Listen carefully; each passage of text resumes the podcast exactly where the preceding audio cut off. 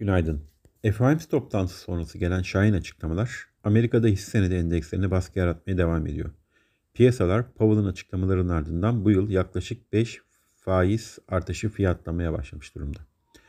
Amerika'da dün açıklanan 2021 yılının 4. çeyreğinde büyüme rakamları ise %6.9 ile beklentilerin üzerinde gerçekleşti.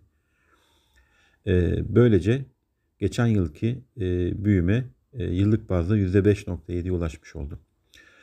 Amerika'da e, Ukrayna-Rusya krizini görüşmek üzere Birleşmiş Milletler Güvenlik Konseyi'ni e, 31 Ocak Pazartesi günü toplanmak üzere toplantıya çağırmış durumda.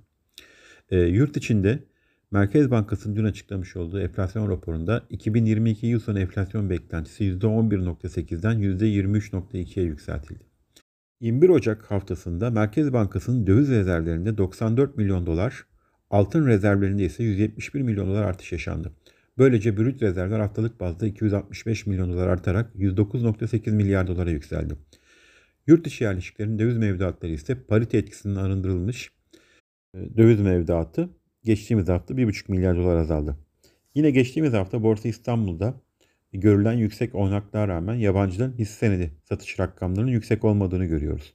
Yurt dışı yerleşikler 32.7 milyon dolar değerinde hisselerini satarken 14 1.7 milyon dolar değerinde tahvil satın aldı.